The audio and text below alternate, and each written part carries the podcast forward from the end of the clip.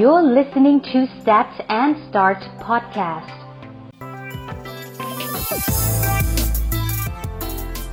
สวัสดีปีใหม่ครับ ผู้ฟังทุกคน ยินดีต้อนรับเข้าสู่รายการ Stat and Start นะครับ กับ EP แรกประจำปี 2020 เราไม่เคยห่างกันไปเลยนะครับ ตลอดหลาย ๆ ตอนที่ผ่านมากว่า 10 ตอนละที่เรามีสถิติดี ๆ มาคุยกัน แล้ววันนี้ต้นปี ก็มีมุมมองดีๆ อีกเช่นเคยนะครับ วันนี้เป็นเรื่องราวที่จริง ๆ ไม่ได้เฉพาะแค่กลุ่มคนที่อยู่ในสถิตินี้ แต่จริง ๆ มันสามารถจะใช้ได้กับทุกคนเลย และจริง ๆ ส่วนตัวผมเองเนี่ย ผมค่อนข้างจะมั่นใจว่า skill เนี้ยเป็น skill สำคัญมาก ทั้งกับการทำงาน การเรียน หรือว่าการไป pitching หรือทำธุรกิจส่วนตัว skill นี้คือในเรื่องของการ presentation ครับทำไมถึงต้องคุยเรื่องนี้ เพราะปัจจุบันนะครับ ผลสำรวจนะครับจากนิสิตนักศึกษาระดับมหาวิทยาลัยทั่วประเทศกว่า 10,000 คน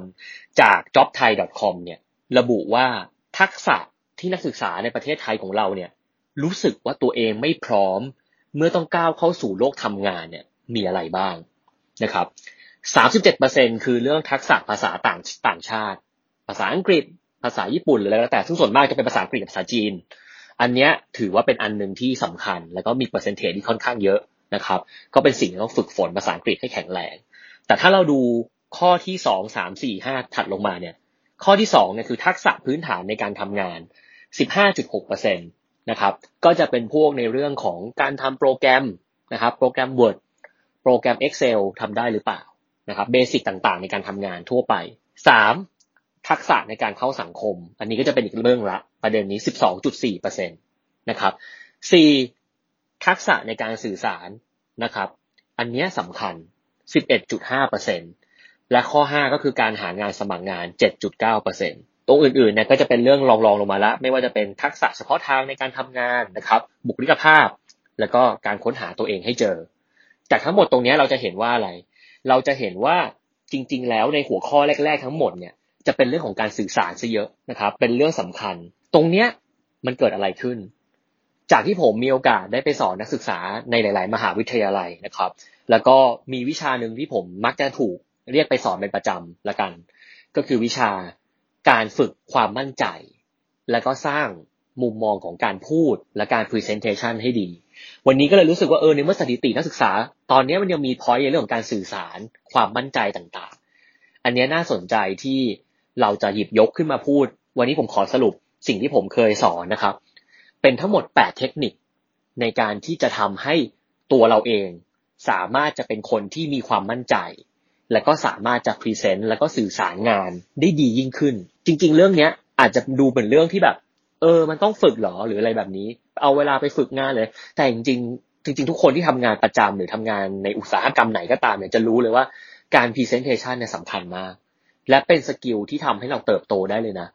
คนที่ขายเก่งๆเนี่ย สามารถจะทำให้มีรายได้ แล้วก็ต่อยอดเติบโตได้ดีไม่ไม่แพ้กันเลยนะทำงานเก่งแต่ present ไม่ได้ ก็เป็นสิ่งที่น่ากลัว ผมเคยมีโอกาสทำงานในวงการเอเจนซี่นะครับ แล้วก็เคยมีพี่ที่ผมเคารพท่านหนึ่งเคยบอกกับผมว่า เนี่ยคุณทำงาน presentation อันหนึ่งคุณทำกี่เดือน ส่วนมากจะทำกันประมาณสองสัปดาห์สามสัปดาห์เดือนหนึ่งสองเดือน บางงานทำ pitching ใหญ่ๆใช้เวลาเป็นเดือนเลย แต่คุณมีเวลา present กี่นาที ท่านลองคิดดูนะครับ เรามีเวลา present สิ่งที่เราทำงานมาอย่างหนักเหนื่อยเนี่ย อยู่แค่ประมาณยี่สิบถึงสามสิบหรือไม่เกินหนึ่งชั่วโมง ตรงเนี้ยชี้ให้เห็นเลยว่า มุมมองการ presentation ที่ดีเนี่ย เป็นสิ่งที่จำเป็น ไม่งั้นเราจะเสียดายของนะครับ ไม่เพียงเท่านั้นมุมมองเทคนิควันนี้ยังสามารถเอาไป adapt ใช้ในมิติต่างๆ ได้นะครับ ถ้าไม่ให้เสียเวลาแล้วผมจะขออนุญาต go through 8 เทคนิคที่จะทำให้เราเป็นคนที่ present งาน แล้วก็มีความมั่นใจในการพูดที่ดีขึ้นนะครับ อย่างแรกต้องเข้าใจก่อน ยังไม่ใช่ข้อแรกนะครับ อันนี้คือเป็นเรื่องพื้นฐานก่อนเลย การ presentation เนี่ย เราจะไม่เรียกว่า present ก่อน เพราะถ้าเรา present เนี่ย มันคือเราพยายามจะถ่ายทอด พยายามจะพูดตามสไลด์ แต่ถ้าเราเปลี่ยนบทบาทของการ present เป็นการเล่าเรื่องสักเรื่องหนึ่ง เราจะสังเกตเห็นหลาย ๆ คนเล่าเรื่องกับเพื่อนในวงอะในวงอาหารอะในวงกินข้าว ในวงของการเมาส์มอยเนี่ย คุยเก่ง แต่พอเวลามา present จริงเนี่ย ไม่ไม่ไม่เหมือนตอนคุยกับเพื่อน และไม่มั่นใจเท่ากัน เพราะเรากำลังติดอยู่ในบ่วงที่ว่าเมื่อ present มันเป็นเรื่องที่เครียด ฉันไม่สามารถเป็นตัวตัวเองได้เต็มที่ แต่จริงในเทคนิคของผมเองนะครับ มุมมองผมคือการ present เนี่ยก็คือการเล่าเรื่องเนี่ยแหละ เหมือนเราเล่าเรื่องให้คนอื่นฟัง แต่แค่ว่าเราเข้าใจก่อนว่า เนื้อเรื่องที่เราจะเล่าอะคือใคร และเพิ่มเติมไปอีกนิดนึงคือ และผู้ฟังของเราอะ เขาเป็นคนแบบไหนเขาคือใคร เขาต้องการอะไรในการฟังเรื่องราวของเราครั้งนี้ และเป็นตัวของตัวเองในการเล่านะครับ เพราะนั้นมัน is all about telling your story คือการเล่าเรื่องราว เทคนิคแรกนะครับ ก่อนที่เราจะ present เนี่ยสำคัญมากเลย คือเราจะต้องมีความเชื่อ และก็มี passion ใน presentation ที่เราทำอันนี้สำคัญนะครับ หลาย ๆ ครั้งหลาย ๆ คนจะเป็นเหมือนกัน คือถ้าไม่ใช่ present ที่เราทำเนี่ยจะ present ไม่ค่อยได้ อันนี้ผมก็เป็น เพราะว่าเราจะไม่มีความลึกซึ้งคลุกคลี ไม่รู้จังหวะจะโคนว่า present นี้ถูกทำมายังไง เพราะฉะนั้นสิ่งหนึ่งที่สำคัญนะครับ เราจะ present งานไหนต้องเข้าใจสไลด์ให้ชัดเจน ถึงจะเล่าเรื่องได้ บางครั้งถ้าเกิดคุณไม่ได้ทำ present เองคุณให้ลูกน้องทำหรือคุณให้ใครทำมันสำคัญมากที่คุณจะต้องเอากลับมาปรุงแต่งมาปรับ ให้มันเข้าปากของคุณ และทำให้คุณมีความเชื่อมากขึ้นกับสิ่งที่คุณจะ present หรือนำเสนอ ให้คุณมี passion ยิ่ง present ไหนที่คุณใช้เวลากับมันนานๆเนี่ย คุณจะยิ่งมี passion กับมัน เนี่ยคือสิ่งสำคัญเบื้องต้นที่ต้องเริ่มก่อนอื่นใดเลยนะครับ ไม่ใช่ว่าไปเลยไปเรียนการพูดหรืออะไรเลยนะ แต่คุณต้องอินกับสิ่งที่คุณจะเล่า ข้อที่สองนะครับ คือการที่เมื่อเวลาที่คุณจะพรีเซนต์เนี่ย คุณต้องแสดงออกความเป็นตัวคุณออกมา ต้องไม่ทิ้งนะครับ ต้องแชร์มุมมองของคุณออกมา Presentation ที่ดีคือ Present Presentation ที่มีมุมมองของคนที่ Present ไม่ใช่การ Present โดยให้เขาอ่านตาม ถ้างั้นเขาไม่ต้องมีคุณก็ได้นะครับ เขาอ่านตามก็ได้ แต่ Presenter จะต้องสามารถให้มุมมอง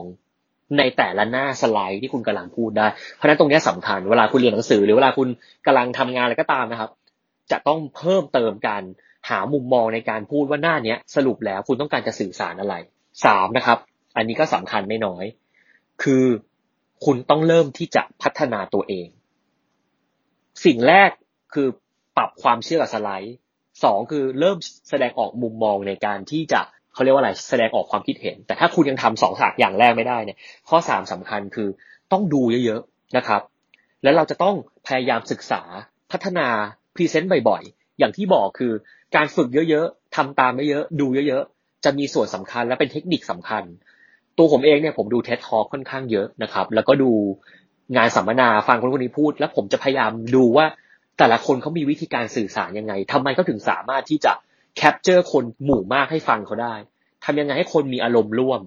แล้วก็สามารถที่จะเข้าถึงเราได้ และต้องหมั่นหาเทคนิคใหม่ ๆ ในการสื่อสารตลอดเวลานะครับ ข้อที่สี่ครับ อันนี้ก็สำคัญคือการสร้างความคุ้นเคยกับสิ่งรอบๆกาย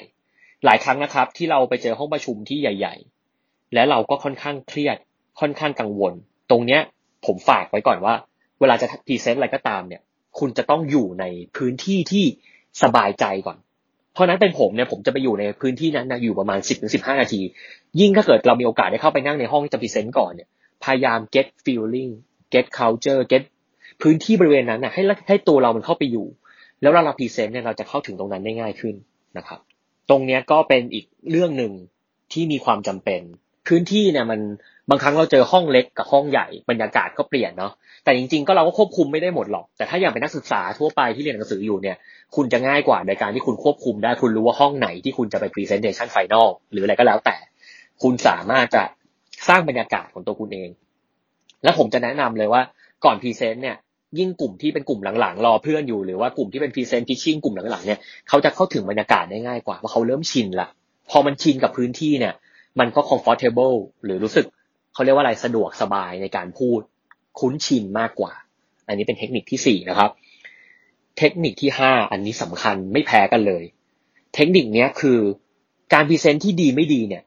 เปิดมาจังหวะแรกเนี่ยสำคัญมาก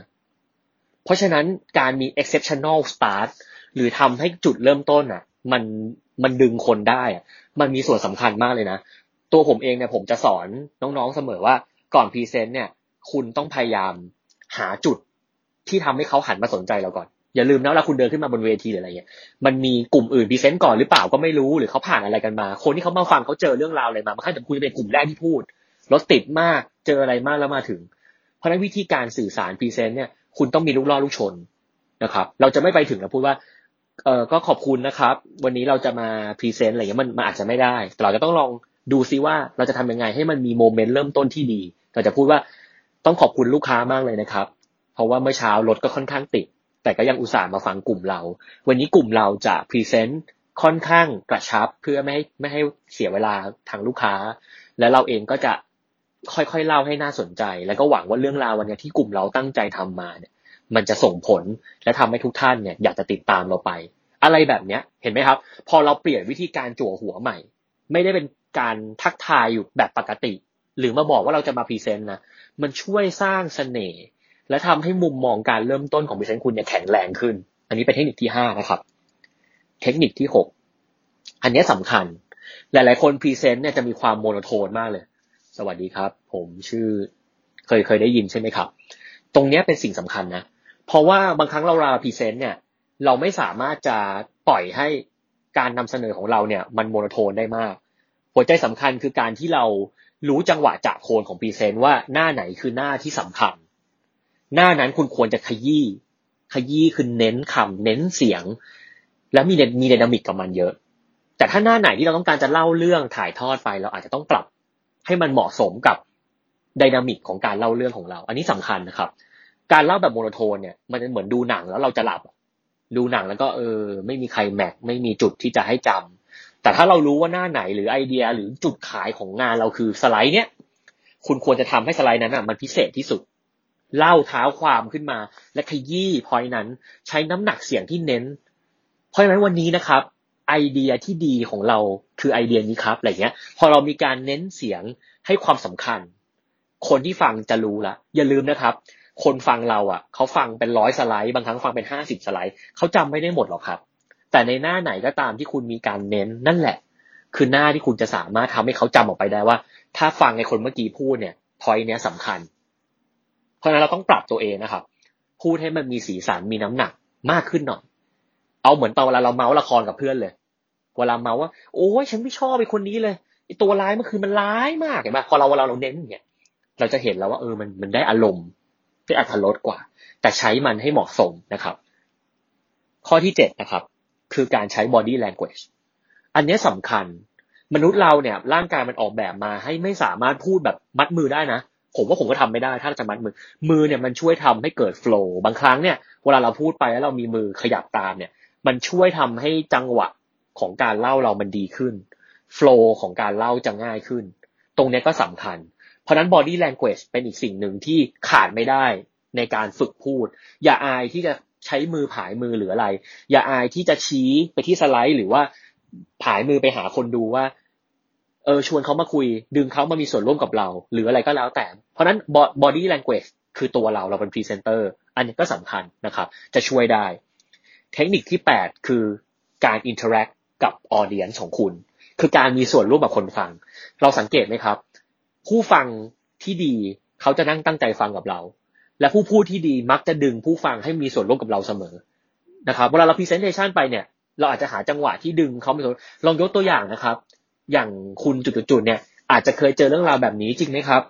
อะไรแบบนี้มันมันช่วยทำให้คนเขามีสมาธิกับเราตลอดเวลา การที่การที่เรา present แล้วมันมี interaction เนี่ยมันทำให้คนฟังเนี่ยเขารู้แล้วว่า เออ คนพูดเขาสนใจเรา เราควรจะหันไปสนใจเขามากขึ้น เพราะนั้นการพูดคนเดียวอาจจะไม่ work สักทีเดียวเราต้องหาวิธีการที่ดึงคนดูมาอยู่กับเราให้ได้นะครับ ข้อที่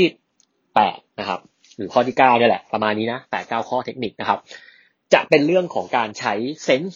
sense of humor นิดหนึ่งคืออย่าลืมนะครับ เรากำลังคุยกับคนเหมือนกัน สปีชีส์เดียวกัน เราต้องใส่ความเป็นคนไปคุย เราไม่ได้ไปขุนยนต์มาอ่านสไลด์นะครับ แต่เราเป็นคนที่จะมาถ่ายทอดมาเล่าเรื่อง เพราะนั้นการมีความเป็นคนเล็กๆน้อยๆมีมุกตลกบ้าง มี entertain บ้าง มีจังหวะจะโคนนะครับ ที่ดีจะช่วยทำให้คนเขาคล้อยตามเราเนี่ยมากขึ้น อยากจะติดตามเราไป แต่ทั้งหมดมันจะต้องตั้งอยู่บนพื้นฐานที่ว่าคุณจะต้องมีความมั่นใจ จากทั้งหมดประมาณ8ปดเเทคนิคที่ผมให้ไว้เนี่ยสำคัญนะครับ ที่จะต้องยึดอยู่สองอย่างแรกก่อนคือหนึ่งความมั่นใจ ซึ่งความมั่นใจเนี่ยมันเกิดไม่ได้ครับ ถ้าคุณไม่ทำบ่อยๆ ผมยังคงเชื่อเสมอว่าเราทอดไข่ดาวฟองแรกมักจะทอดได้ไม่ดี และเราจะไม่ค่อยมั่นใจว่าจะทอดได้ดีหรือเปล่า แต่ถ้าคุณทอดไข่ดาวสักร้อยฟอง คุณจะสามารถทำไข่ดาวได้หลากหลาย แล้วเมื่อคุณทำไข่ดาวได้ร้อยฟองแล้ว คุณจะเริ่มทำในสิ่งที่เรียกว่า improvise ได้ เริ่มปรับแต่งให้มันเป็นแบบเราได้ อย่าลืมนะครับ คุณจะไม่เก่งในวันแรก แต่คุณจะค่อยๆพัฒนาไป วันนี้ผมเองก็ยังไม่ได้บอกผมเก่งแล้ว ผมยังคงพัฒนาตัวเองต่อไป แต่ผมเริ่มมีความมั่นใจมากขึ้นในการสื่อสารในการพูดในการ presentation ทำให้ผมสามารถจะทอดไข่ดาวฟองที่ร้อยได้ละเริ่มที่จะปรับวิธีการพูดเป็นในแบบตัวเองได้มากขึ้น อันนี้คือสิ่งสำคัญ นะครับ การฝึกฝนเป็นสิ่งที่ทำให้ presentation ดีขึ้นจริง ๆนะครับ ก่อนจะไป present ทุกครั้งคุณต้องซ้อม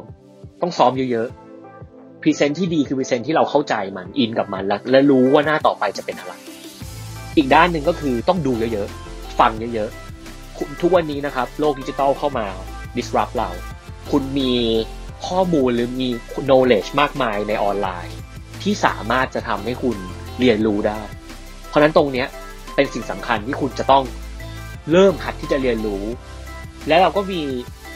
มุมมองการสอน presentation เยอะแยะใน Google แล้วก็ YouTube นะครับ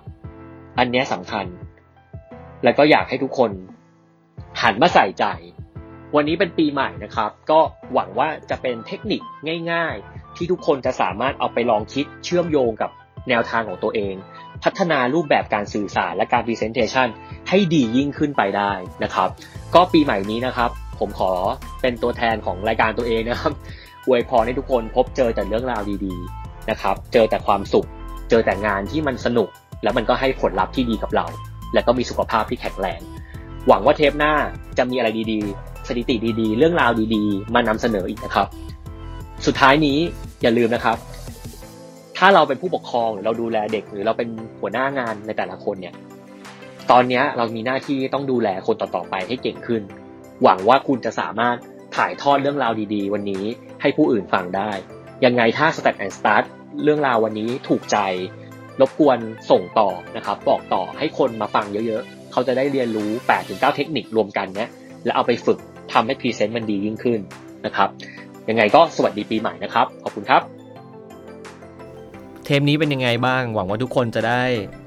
พลังบวกได้จุดสตาร์ทดีๆ จากการฟังนะครับ วันนี้นอกเหนือจาก content ที่เรามานั่งคุยกันแล้วเนี่ยก็จะมีประชาสัมพันธ์พิเศษนะครับที่มองว่าน่าสนใจมากๆเลยก็คือ ปัจจุบันนะคนไทยสนใจเรื่องกีฬาค่อนข้างเยอะขึ้น ไม่ว่าจะเป็นกีฬาบาสเกตบอลฟุตบอลเทนนิสวิ่งกอล์ฟซึ่งจริง ๆ กีฬาเนี่ย มันไม่ได้เป็นเพียงแค่ content หรือ entertainment แต่มันสามารถเป็นธุรกิจของเราได้ สามารถจะสร้างรายได้ สร้างตัวตนสร้างเราสร้างจุดเชื่อมโยงต่าง ๆ เป็นธุรกิจของเราได้ แต่ต้องมีหัวใจสำคัญอย่างหนึ่ง คือเราต้องเข้าใจระบบนิเวศของธุรกิจ หรือมุมมองของกีฬาก่อน ซึ่งมันจะประกอบไปด้วยหลายมิติมากๆเลยไม่ว่าจะเป็นประชาสัมพันธ์ ไม่ว่าจะเป็นการสื่อสาร การขายการตลาดนะครับตลอดจนการสร้างวัฒนธรรมกีฬา ซึ่งพวกนี้จะถูก สอดแทรกอยู่เป็นเป็นองค์ประกอบสำคัญของ ecosystem นี้ ซึ่งตรงนี้ครับก็นานๆจะมีคอร์สเรียนที่มันตอบโจทย์มิตินี้ก็หายากนะ ผมนั่งคิดเออมันไม่ค่อยมีอะไรแบบนี้ ก็เป็นคอร์สเรียนด้าน Sport Marketing the Creator ที่จะจัดขึ้นนะครับในเร็วๆนี้ ตรงนี้จะทำให้เราเห็นมุมมอง การบริหารตรงนี้ทั้งหมดเลย แล้วก็มีเนื้อหาอะไรที่น่าสนใจมากมาย มี Exclusive Class มีอะไรที่คิดว่าคนที่สนใจการทำธุรกิจเกี่ยวกับสปอร์ตหรือมองหาองค์ความรู้เกี่ยวกับเรื่องของกีฬาเนี่ยน่าจะสนใจก็เลยมาประชาสัมพันธ์ให้นะครับ